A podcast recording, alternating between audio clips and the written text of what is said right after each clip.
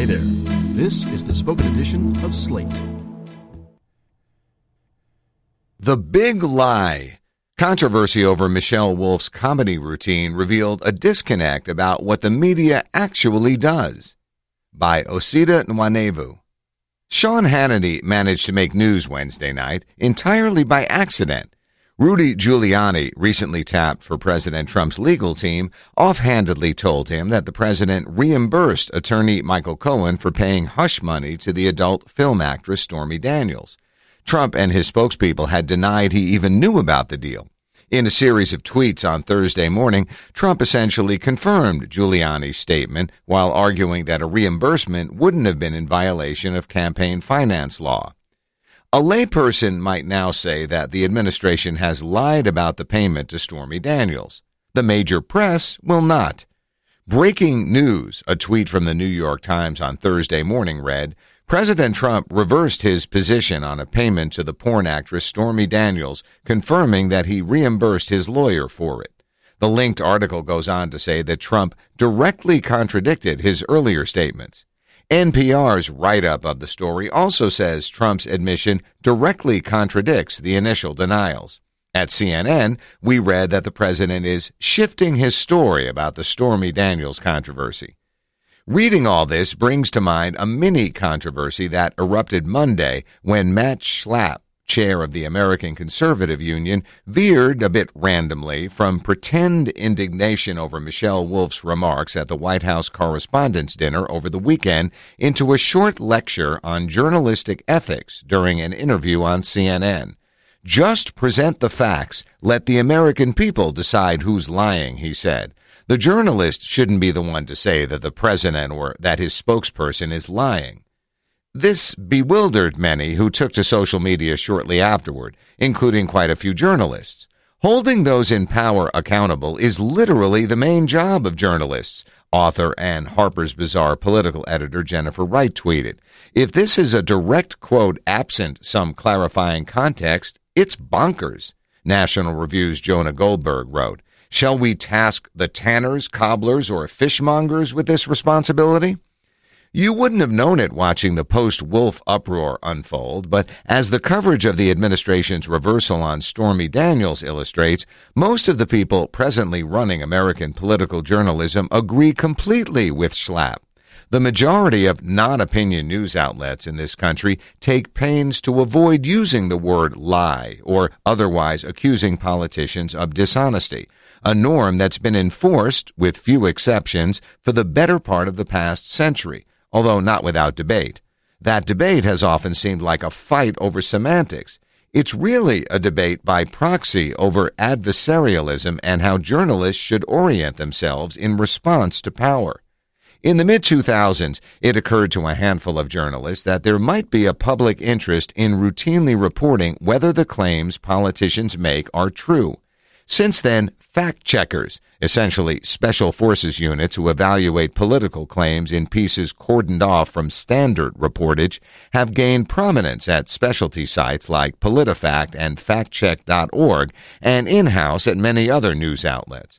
But their capacities and the patience of liberals were sorely tested by the many now largely forgotten distortions of the Mitt Romney campaign in 2011 and 2012, claims so brazenly dishonest that a number of writers speculated American politics had entered a post-truth age.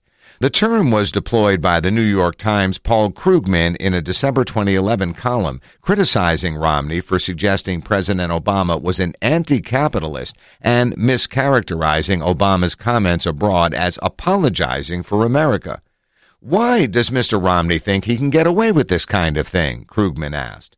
The answer, according to Krugman, was that Romney had already gotten away with a series of equally fraudulent attacks, and the political press would be reluctant to hold Romney accountable.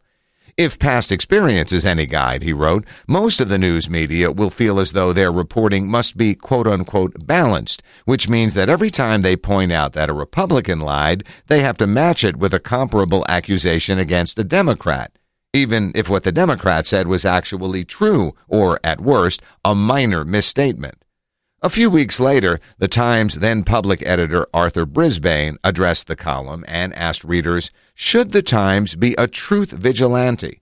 I'm looking for reader input on whether and when New York Times news reporters should challenge facts, so called, that are asserted by newsmakers they write about, Brisbane wrote. As an op ed columnist, Mr. Krugman clearly has the freedom to call out what he thinks is a lie. My question for readers is should news reporters do the same? He got an earful in response. If the Times is not going to be a truth vigilante, one representative commenter wrote, then I certainly do not need to be a Times subscriber. A number of journalists felt similarly. The Times itself has amplified the assertion made by Romney and Rick Perry that Obama has apologized for America without any rebuttal at least three times, the Washington Post's Greg Sargent wrote. I urge Brisbane to check the articles out. If he does, he'll see that any Times customer reading them comes away misled. Debate over how to handle political dishonesty was revived and intensified by the Trump campaign. By November 2015, Trump's mendacity was raising enough concern that a defense of accusatory restraint was offered by the Washington Post's Philip Bump. For the media to call him a liar might please those who already dislike Trump, he wrote, but it doesn't do the media much good. Bump argued reporters can't know Trump's intentionality and that some of his lies could be chalked up to exaggeration. If he inflated his story to some degree to reinforce his apparent strategy of engendering fear among Republican voters, is that a lie or is it rhetoric? Tides shifted in spite of those arguments. In September 2016, the New York Times decided to call Trump's claim that Obama's birthplace was in doubt a lie. That's not an obfuscation. That's not an exaggeration. Editor Dean Baquet explained to NPR. I think that was just demonstrably a lie, and I think that lie is not a word that newspapers use comfortably. The word lie was used again to describe the campaign's contradictory claims about whether Trump supported a small business tax cut. Since then, mainstream outlets have taken to implying dishonesty on the part of Trump and those who work with him, with and without the word lie, in all kinds of ways, from written and verbal asides to on screen captions. Many, as the Stormy Daniels story again suggests, remain uneasy about this. NPR, for one, still refuses entirely to use the word lie and directly rebuffed criticisms from listeners that Trump's demonstrably false claims about the audience at a speech he delivered in Flint, Michigan, the size of the crowd at his inauguration, and his relationship with intelligence agencies should have been called lies straightforwardly. I think the minute you start branding things with a word like lie, you push people away from you, former Senior Vice President for News Michael Oreskes said in January 2017. The debate about how to handle dishonesty is, moreover, essentially closed when it comes to political figures outside of Trump world. In his explanation of why the Times began using the word lie, Dean Baquet argued that Trumpian dishonesty merited different treatment from obviously wrong and misleading claims made by other politicians about public policy. Claiming falsely that a tax plan will save a billion dollars, for instance, is, in his words, merely the stuff of the usual political fare. The implication here is that while journalists and major outlets can readily ascertain whether Trump and his cronies are lying with a bit of effort, they generally can't ascribe intent to anyone else in politics. Negative intent, that is. When it comes to positive intentions and motivations, supposedly neutral political journalists are practically telepaths. Take, for instance, one Washington Post reporter's words last month on House Speaker Paul Ryan's impending retirement. Readers were told that Paul leaves behind, quote, a mixed legacy for a lawmaker who joined Congress as a young and idealistic policy wonk two decades ago and reached the greatest heights Capitol Hill has to offer, yet failed repeatedly to bring his ideas to fruition or to turn his rhetoric into reality. There is, in fact, considerable debate over whether Paul Ryan's reputation as a wonk sincerely committed to the budget hawkery voiced in his statements and speeches is deserved. One side of that debate, the credulous side, was presented as fact. Whether or not one agrees that journalists shouldn't call probable lies lies or not, it should be obvious that a political press that avoids sanctioning the people it covers for dishonesty whenever possible perfectly suits the aims of dishonest politicians. As Richard Rovere, a political journalist, and in spite of himself, a supporter of the norm against accusations, wrote in his 1959 biography of Joseph McCarthy in large part because McCarthy was a true innovator, because he lied with an unprecedented boldness, because he invented new kinds of lies. Even those newspapers that were willing to expose him found that they lacked the technical resources. If he was to be called a liar, someone had to call him a liar. The American press was simply not set up so that it could feature a McCarthy lies story alongside a McCarthy says story if his fellow senators had been ready to challenge each mendacity, or if either of the two presidents of his day had been willing and able to denounce him regularly, it would have worked. But that was not to be. As with Trump now, there was a faith among neutral journalists of the time that the truth would be worked out somehow, either in the political sphere or within a public just barely able to keep abreast of political matters in the first place.